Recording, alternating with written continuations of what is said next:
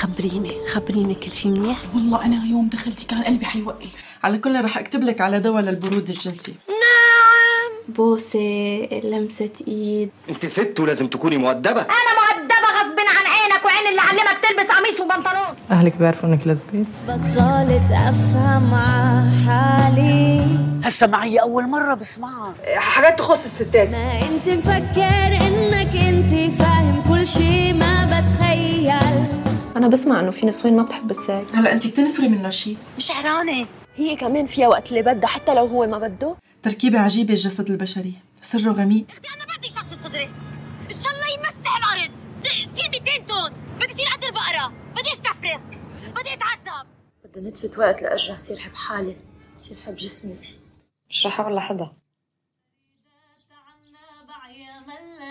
واردات عنا باع صورة بنات. واردات عنا في الحريري والطلعة طلعت غزلان مزينات يا واردي على عيني رد الغرة رديها والغرة ريش النعام روحي معلقة فيها. هي واردي على عينه بتملي جرة مي. شعرك يا سواد الليل والغرة شلبي. إننا في علاقة حميمية مع الخيانة. لذا نهلع من الثقة. إذا تمسكنا بديناميات القوى السائدة لن نخاف قط من المجهول لأننا في هذه الحالة على دراية تامة بقوانين لعبة السلطة. ويمكننا التنبؤ بأي مخرج قبل أن يحدث. في ممارسة الحب لا مكان للأمان فهو يعرضنا باستمرار للفقدان والألم والخوف وقد يصل به الأمر لأن يجعل قوى خارجة عن سيطرتنا تتحكم بنا. عندما نحب لا ندع قلوبنا خاضعة للخوف. إن الرغبة في امتلاك السلطة متجذرة في كثافة الخوف. فالسلطة توهمنا أننا انتصرنا على الخوف وعلى حاجتنا للحب. إذا أردنا العودة للحب إذا أردنا اختبار الحب المثالي علينا أن نتخلى عن الرغبة في السلطة. هذا الاكتشاف بالذات يجعل المخطوطات عن الحب المثالي ثورية ومليئة بالنبوءة في زمننا هذا. لن نعرف الحب إذا ما بقينا عاجزين وعاجزات عن التحرر من تمسكنا بالسلطة وإذا ما استمرت فكرة الهشاشة في بث الرعب في قلوبنا. الحب ليس طريقا إلى الخلاص من الصعوبات. الحب هو ما يمكننا من التعامل مع الصعوبات بطريقة تنمينا وتنضجنا. مختارات لبيل هوكس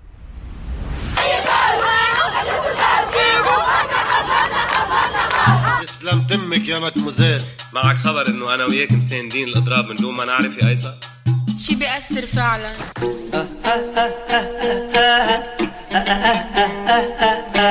يا الله لشو جينا لهون نحن؟ رجال اسمحوا لي انهي الجملة دوق الدبس بطحيني.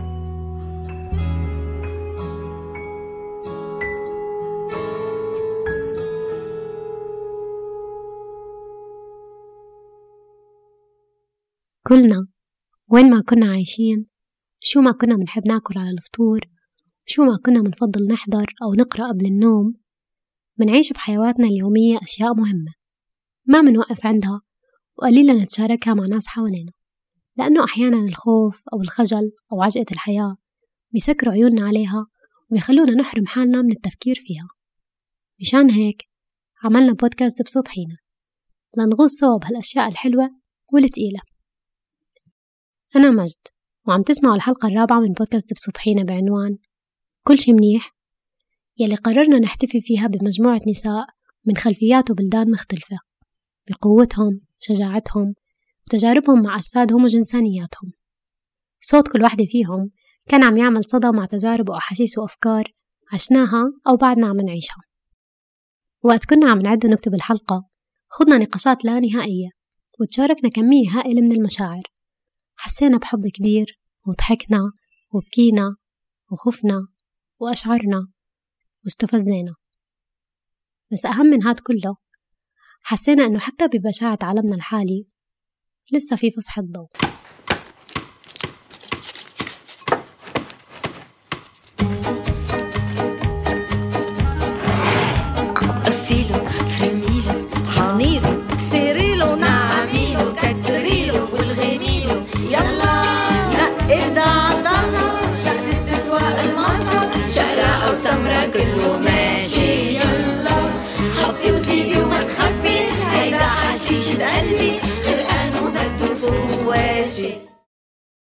الفصل الأول.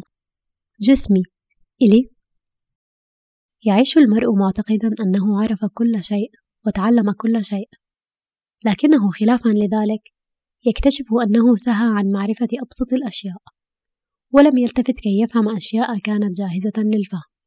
تناسى أو تجاهل وسقط الاهتمام بها في خضم اهتمامه بغيرها حتى تلاشت وغابت عن السمع والبصر والتفكير. من رواية زراريب العبيد لنجوى بن شتوان. مرحلة أنا الآن في مرحلة بجسمي إنه بحبها بحبها وبحبها. مبسوطة كتير معها. ومبسوطة إني آه انخلقت امرأة. مع كل الصعوبات اللي عشتها كامرأة. علاقتي بجسمي بجملة واحدة هي علاقة تصالح وأخيرا يعني. جسمي هو جزء مني مش إشي منفصل عنه. وأنا بحب حالي كتير من برا زي من جوا وبخجلش من حالي. أنا عموما دول عندي مشكلة بتاع التعبير. يعني دايما ما قاعدة ألقى الكلمات الصح عشان أعبر بها عن الحاجة اللي في راسي. وبحس إنه بالذات يعني حاجة زي علاقة الزول بجسمه. لكن أنا عارفاه إنه يعني علاقة متذبذبة يعني. بحياتي اليومية بشكل بشكل يومي بحاول إنه ما كتير حمل جسدي أكتر من اللازم. وخلص إنه هيك تمشي فهمتي؟ بتتقبليه وبتقبلك وتعيشوا مع بعض أنتوا والعاطفة والعقل وبتمشي بتخيل. كحدا بيعتمد على جسمه بشكل أساسي كانت مراحل استكشافي الجسمي موجودة بكل مراحل حياتي. وكان لازم دائما يكون في تصالح تام مع جسمي. بس الغريب إنه أنا كنت حد ناصح. وكان في كان في نوع من الثقة أكبر مع جسمي بهذاك الوقت. كنت بقدر أعرف قديش هي قدرة تحملي إيش بقدر أعمل. وبعدين بالسنة ونص الماضيين نحفت. منيح من الكيلوات بس لهلا مش قادرة أوصل لنفس الطريقة من الفهم لجسمي. قادرة ألمس إنه في أحيانا كثير ما بقدر أقدر المساحات والمسافات وبتعب أكثر من قبل. مما أنا كنت صغيرة كنت بتعامل مع جسمي كحاجة المفروض أخجل منها أم لأنه كنت كل ما أحاول أم أهبش أو ألمس جزء منه بسمع كلمة عيب طبعا ربطت العيب بإني أستكشف أو أعرف أي حاجة عنه وربطت مناطقي الخاصة بإنها منطقة ما المفروض أسأل أو أستفسر عنها نهائي. فكنت عايشة في قوقعة من الجهل عن جسمي. أوكي الرحلة تبع إنه لبين ما وصلت لمرحلة إنه ما بدي أغير بجسمي ولا شيء كنت بدي بين شاب أكتر ما بدي أبين بنت لأنه مفكرة إنه ملامح الأنثوية اللي على جسمي هي مشكلة بحد ذاتها. بعدين اكتشفت مو هي هاي المشكلة.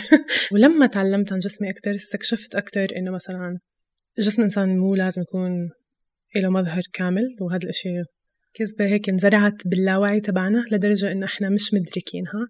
ولما بندرك هذا الإشي آه بنتحرر من هالفكرة وبنقدر وقتها نحب حالنا زي ما خلقنا. عشت بمرحلة من حياتي كنت رافضة شكلي وكانش مني كان من الأصوات اللي حواليا. إنه بمعايير المجتمع العربي أنا سمرة فأنا مش حلوة. أنا شعري قصير فأنا مش حلوة. أنا هيك يعني. فبعدين من تجربتي اكتشفت إنه الأصوات اللي بتحسسني إني مش حلوة هي جاي من برا مش من جوايا أنا مش شايفة هيك. ولما بطلت أسمع هاي الأصوات صرت شايفة إنه لا إنه أنا شكلي كتير حلو. حتى رجعت أطلع على الصور القديمة اللي بوقتها كنت مش ما أحبش شكلي. صرت أقول أنا كتير حلوة. مين هذا الغبي اللي كان يقول لي أنت مش حلوة وسمرة و...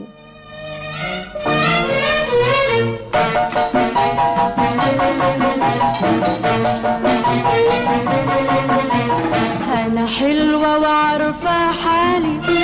أنا أقوى من الليالي. أنا حلوة وعارفة حالي. أنا أقوى من الليالي. يا ما قبلك ناس حبوا يجربوا شربوا مر الكاس ولسه بيشربوا يا ما قبلك ناس حبوا يجربوا شربوا مر الكاس ولسه بيشربوا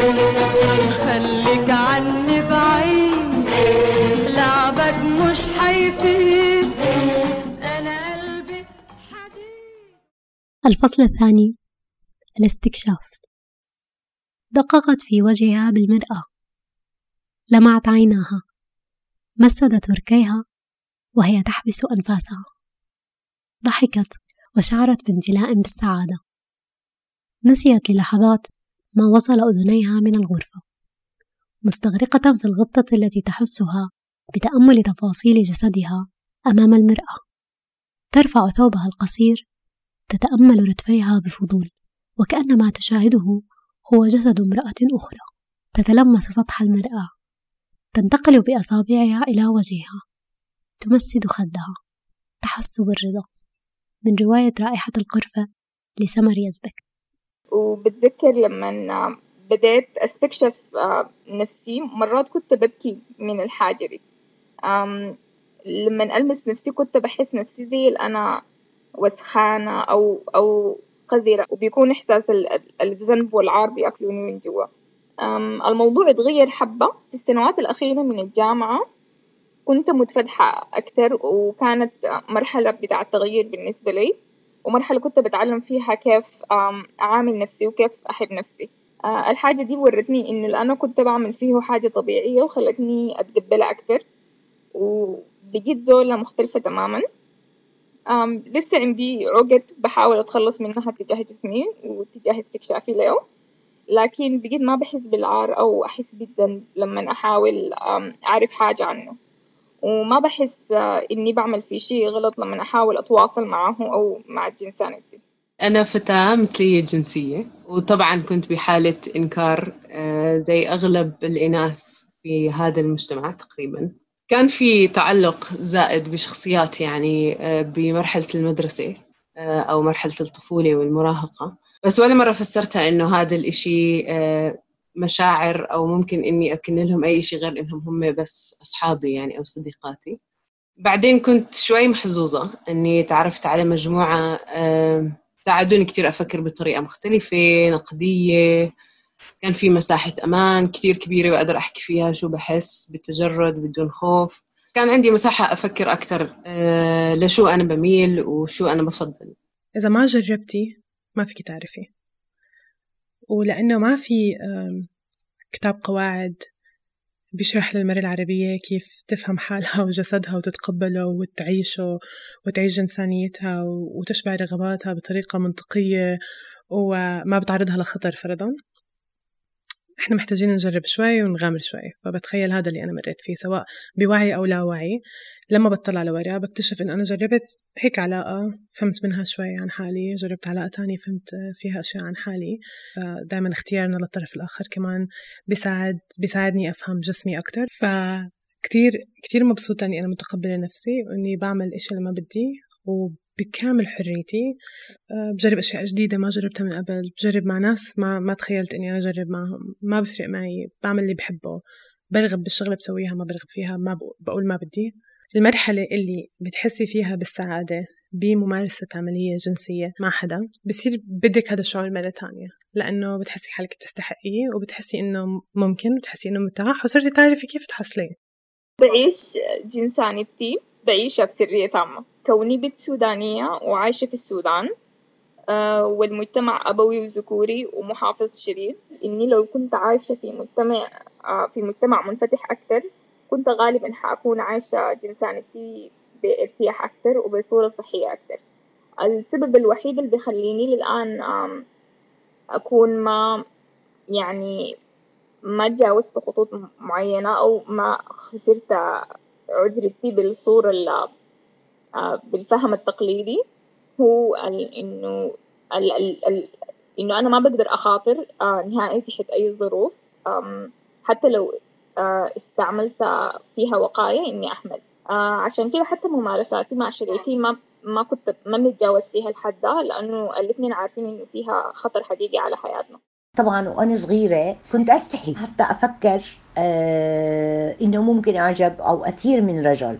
كانت بتخليني أستحي من حالي لأنه كبرت على العيب. لكن آه بعد الزواج آه، كانت آه، أكثر ايزي بالنسبة لي لأنه في كان رجل بحياتي بس ما قدرت آخذ واعطي معه زي ما زي ما كنت بدي. ما كنت أوصل فكنت أستعمل وجوده بخيالي مع حالي. لأنه كنت بحبه أو كنت بفكر بحبه. بهالمرحلة بعيش إنسانيتي آه، بطرق مختلفة طبعا آه، لأنه نضجت معي الأنوثة والشعور الأنوثة آه، فصارت في طرق كثيرة يعني لما بشوف إشي بتعجبني بالرجل برضه بخليني أثير. نفس الوقت أحيانا ممكن ملامسة جسمي أنا بإيدي آه، بالغلط حتى ممكن ألمسه وممكن أثير آه، وأرغب بال بال باللذة. يعني ما بطلب إنه في لازم يكون في رجل في حياتي. لا بقدر أوصل لحالي بصراحة.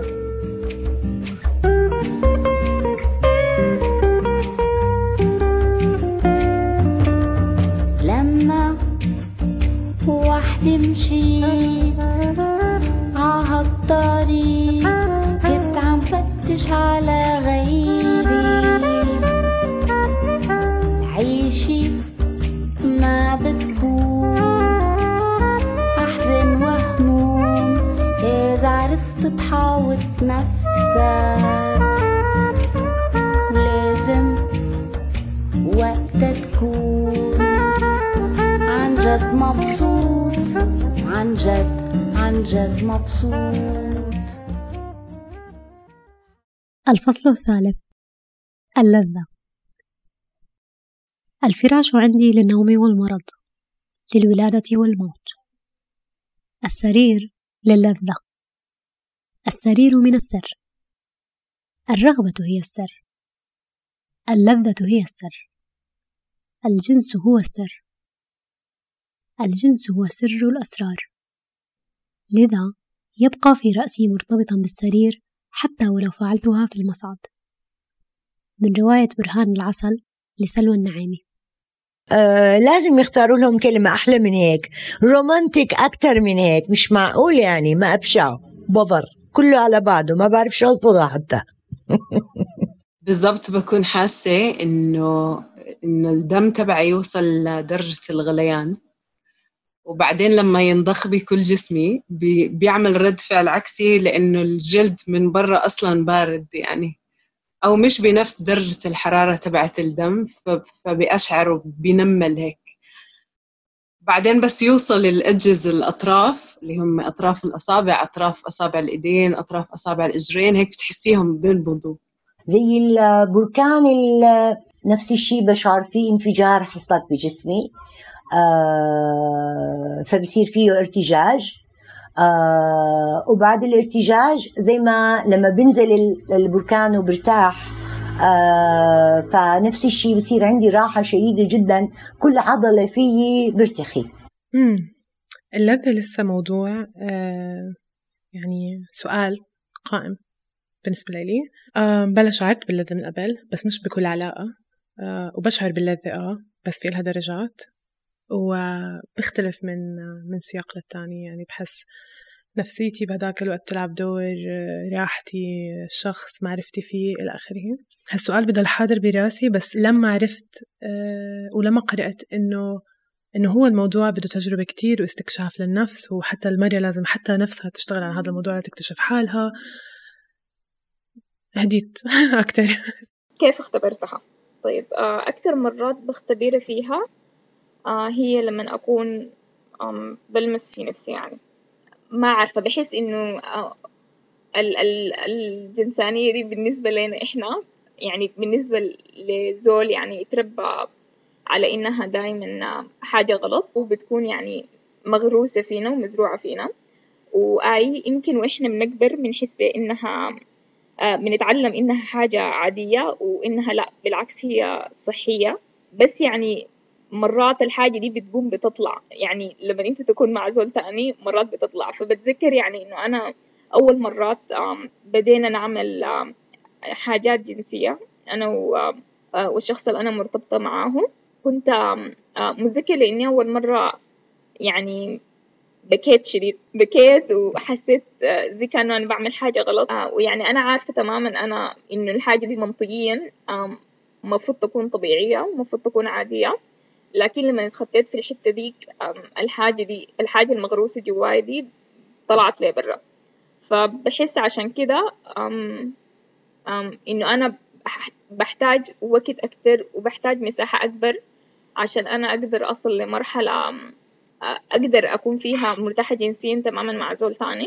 فبالتالي يعني أسهل لي بكثير إنه أنا أختبر الحاجة دي مع نفسي. اختبرته أول مرة آه، مع بنت. لأنه علاقات الجنسية مع الذكور كانت شوي غريبة. آه، لأني كنت بس بأخذ شعور بالرضا لما بشوف إنهم هم راضيين. وكنت بفكر إني أنا كمان اختبرت هاي اللذة. بحب إني أختبر هذا الإشي مع شخص آه، بحس معه بالأمان. أكثر إشي بوصل للذة بالأورال آه، وبوصل باللذة بالتوي تويز ثالث إشي بوصل للذة إذا كنت مع رجل آه، أقنع راسي أول إشي. اقتنعت فيه كشخصية ككلام حديث مع بعض. It's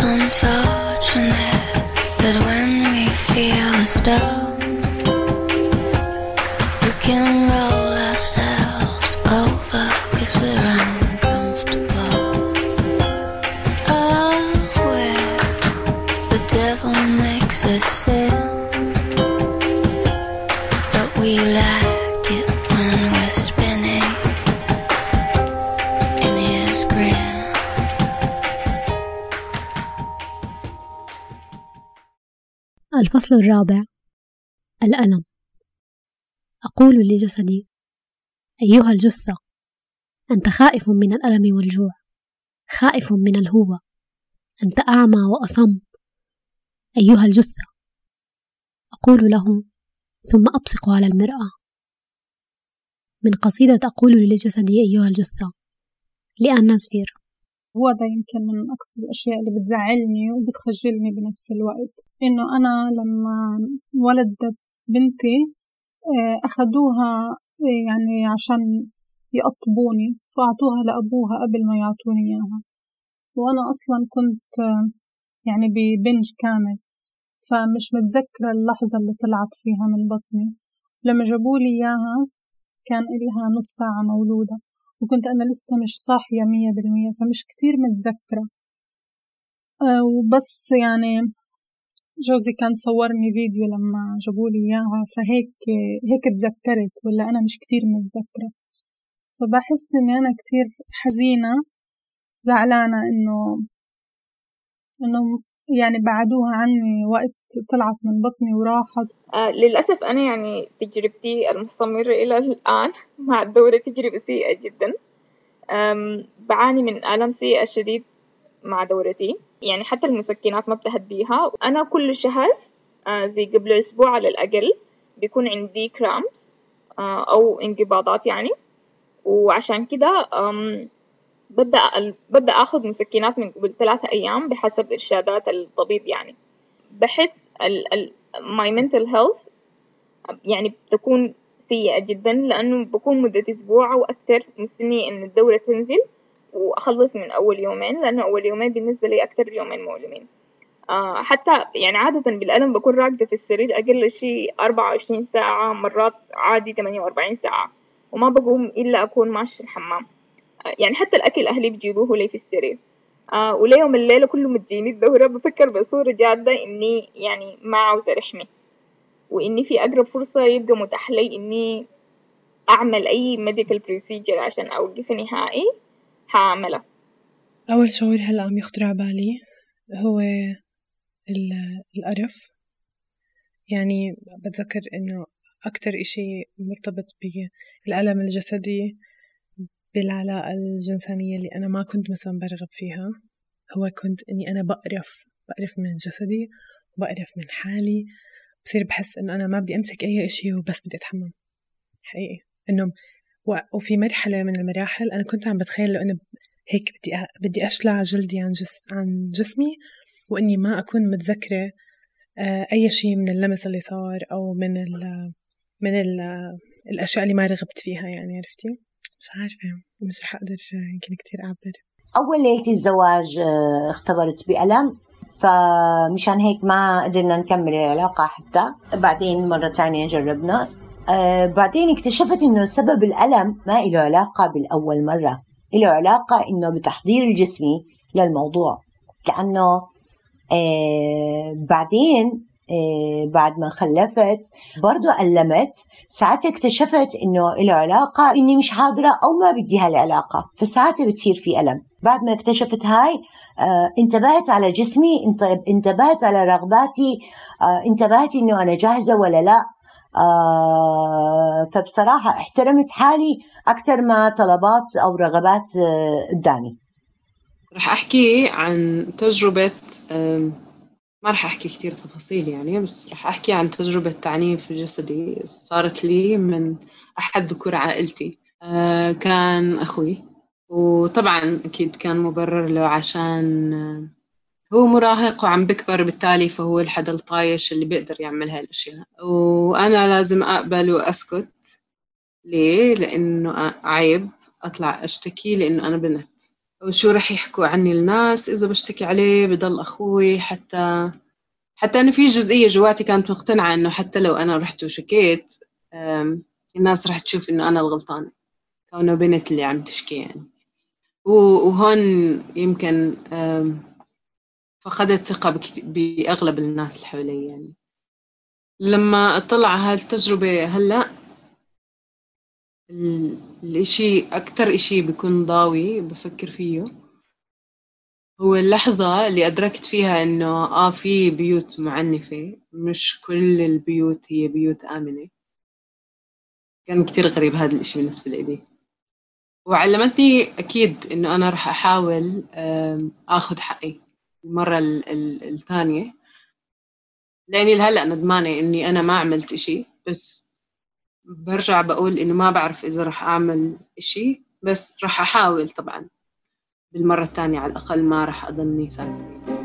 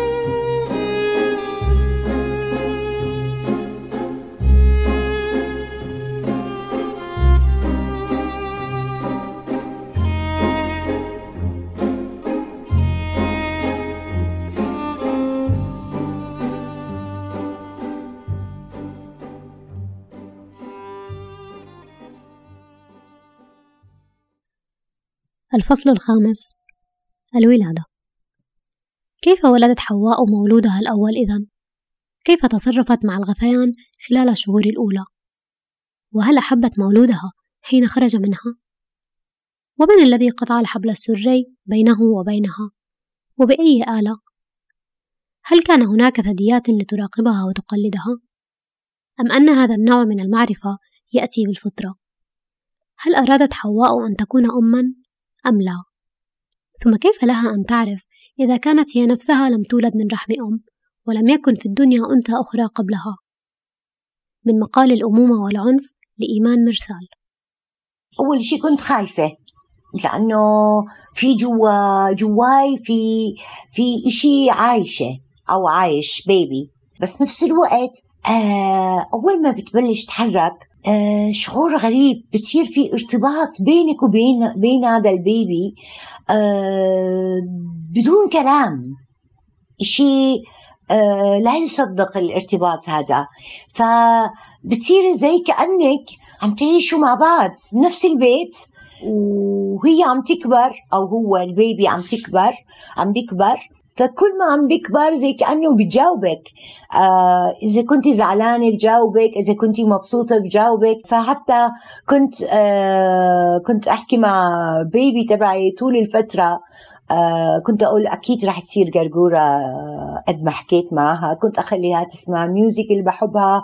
حتى كانت كانت في بعد ال music كانت تنام. وبعد ال music كانت تصحى. كنت أروح على أفلام أقول لها شوفي عم بتفرج على الفيلم واحكي على الفيلم و... و... وتفرج معي. كنت أشعر إنها بتفرج معي. كنت أرقص كثير آه، لأني بحب الرقص. كنت أخلي أخلي البيبي ولد ولا بنت ما بتفرق عندي. آه، يحب الرقص يحب المرح. فكانت فترة أنا برأيي كانت أحلى فترة بحياتي. أوكي.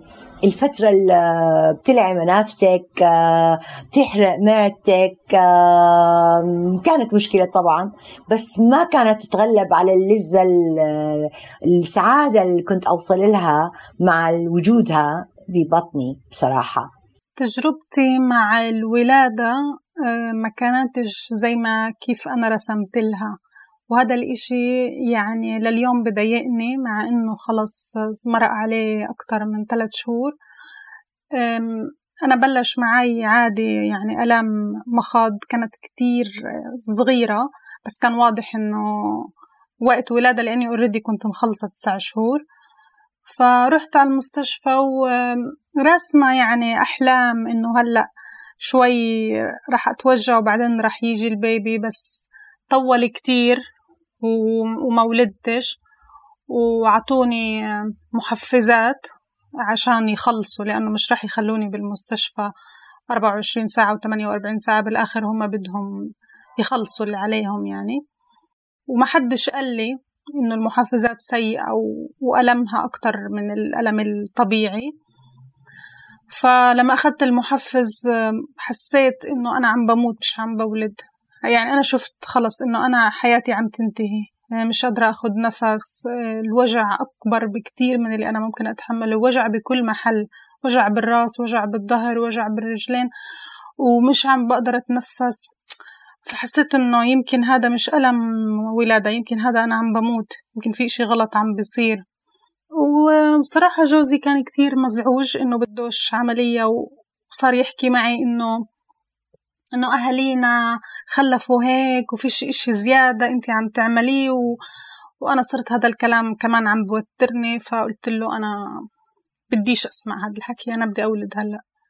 وهيك صار فمع كل اللي صار كان نفسي أولد طبيعي. فحسيت هيك بالظلم وحسيت بالقهر وظليتني أستحي أحكي إنه أنا ولدت عملية ولليوم أنا ما حكيتش لأهلي إنه أنا ولدت عملية لأني خجلانة. أقول لهم إن أنا ما تحملتش وجع الولادة. أول سبب بخليني أخجل إنه أنا ولدت عملية إنه أمي ولدت 11 مرة طبيعي.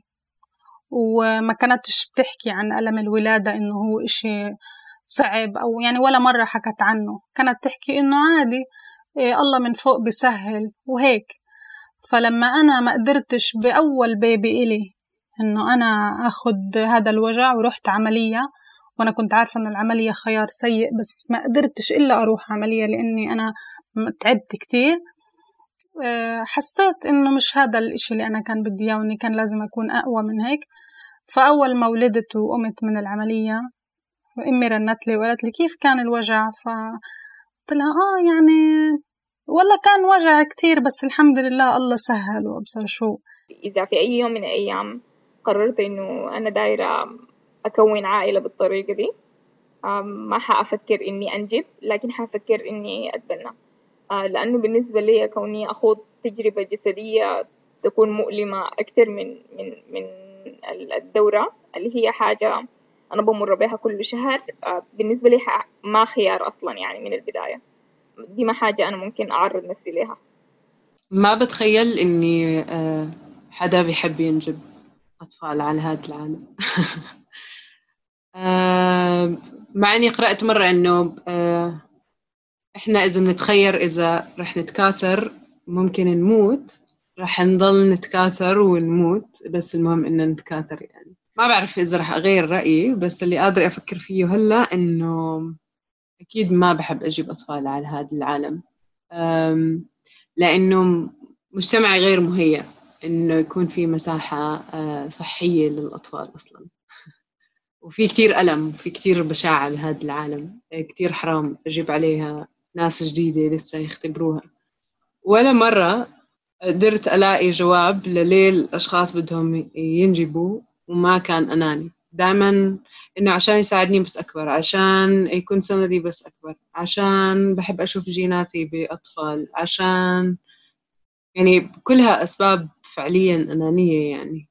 أنا ما, ما عندي أي رغبة إني أكون أم حقيقي. ما عندي مشكلة مع الأطفال.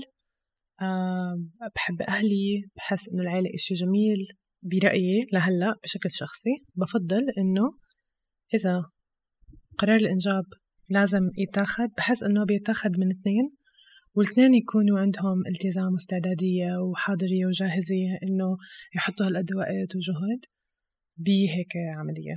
ويمكن تأكدت من هذا الإشي إني أنا حبيت حبيت شخص من جوات قلبي وحبيت حدا إنه لدرجة إني ما كان عندي استعداد أستغني عنه بس كان بده يكون أب وأنا ما بدي أكون أم.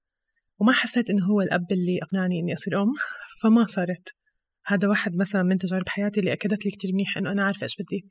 بنفس الوقت أنا عارفة إنه الأمومة والأبوة هم ممارسة للعطاء. يعني هي فكرة فكرة إنه آه الخلق وبعد الخلق كتير عطاء وحب غير مشروط و... بس أنا حقيقي بشوف العطاء. بصور وأشكال كتير مختلفة زي معرفة وتعمليها تعطيها للناس مهارة عندك تساعدي الناس يتعلموها. في طرق كتيرة كتيرة تساعدي الأرض فيها غير الإنجاب. خونه ما؟ دورة دورة.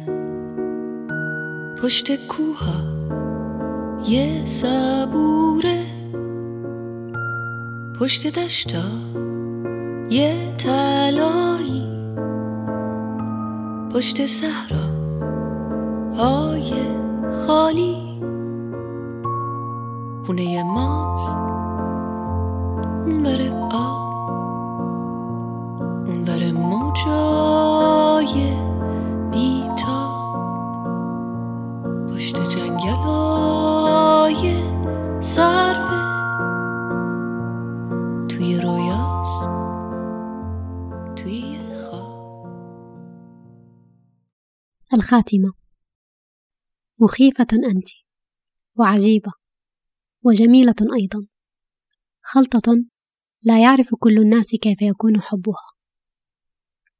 ورسان شاعر ترجمة فرح برقاوي. بحب أحكي للنساء اللي بيكرهوا أجسادهم أو عندهم صعوبة يتقبلوا جنسان جنسانياتهم إنه يعطوا لحالهم فرصة يفكروا من وين جاي أصلا هذا الشعور. أو شو هي الضغوطات اللي انحطت عليهم حتى يوصلوا لهاي المرحلة؟ ويحاولوا يشوفوها بمنظور مختلف. بالنسبة للأمهات اللي بيخجلوا يحكوا إنهم بيعطوا أولادهم حليب صناعي لأنه الرضاعة بتوجعهم. بالنسبة للأمهات اللي بيخجلوا يحكوا إنه آه، أنا ولدت آه، عملية لأني ما استحملتش وجع الولادة الطبيعي.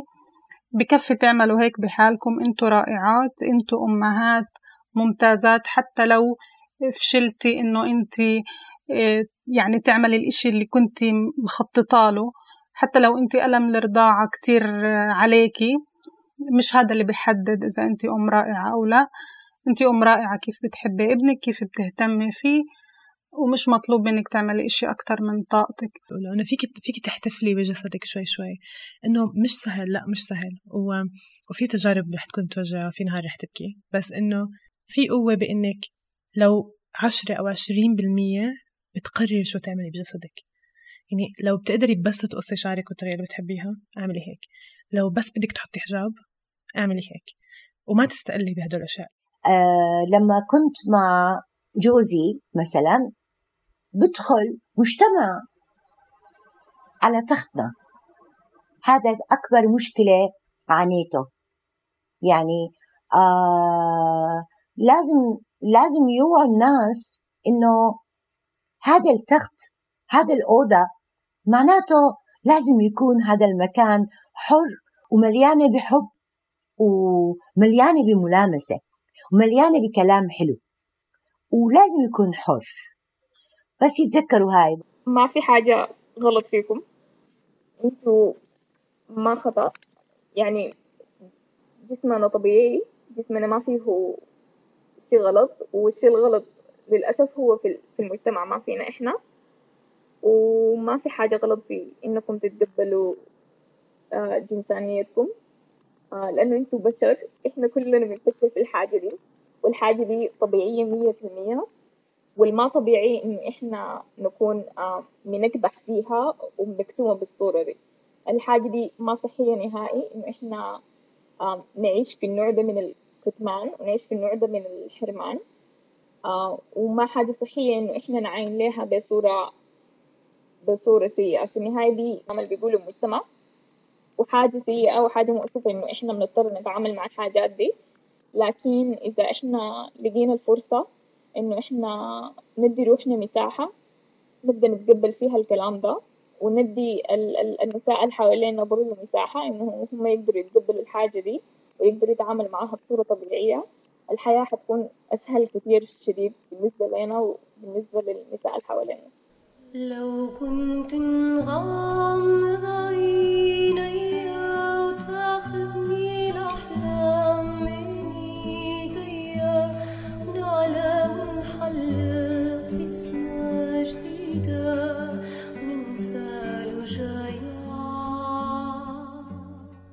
كنتوا عم تسمعوا الحلقة الرابعة من بودكاست دبس وطحينة بعنوان كل شي منيح كان معكم من الإعداد والكتابة والتقديم فريق دبس وطحينة حسن زينب بختة ومجد.